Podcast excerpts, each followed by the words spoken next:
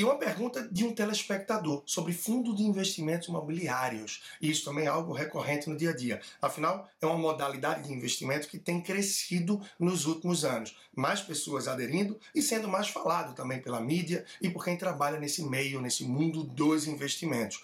Você pode comprar, adquirir um fundo de investimento imobiliário através de cotas, ou seja, pequenas participações que você vai ter dentro de um fundo desse. Esse fundo normalmente é composto por alguns imóveis, que podem ser imóveis empresariais, imóveis uh, a título de galpão ou de shoppings, entre outros. Você pode ter também fundos de fundos, ou seja, fundos imobiliários que são compostos por outros fundos. E você tem também outras modalidades aí, fundos de fundos, fundos de papéis que são ligados ao setor imobiliário ou fundos de tijolos que são esses conectados a sim construções efetivamente. E você vai ganhar participação desses fundos, do resultado deles. Vamos aos fundos de tijolos. Imagina que você está como sócio, você tem cotas de um determinado fundo que tem participação em shoppings, ou seja, você vai se associar a esse shopping.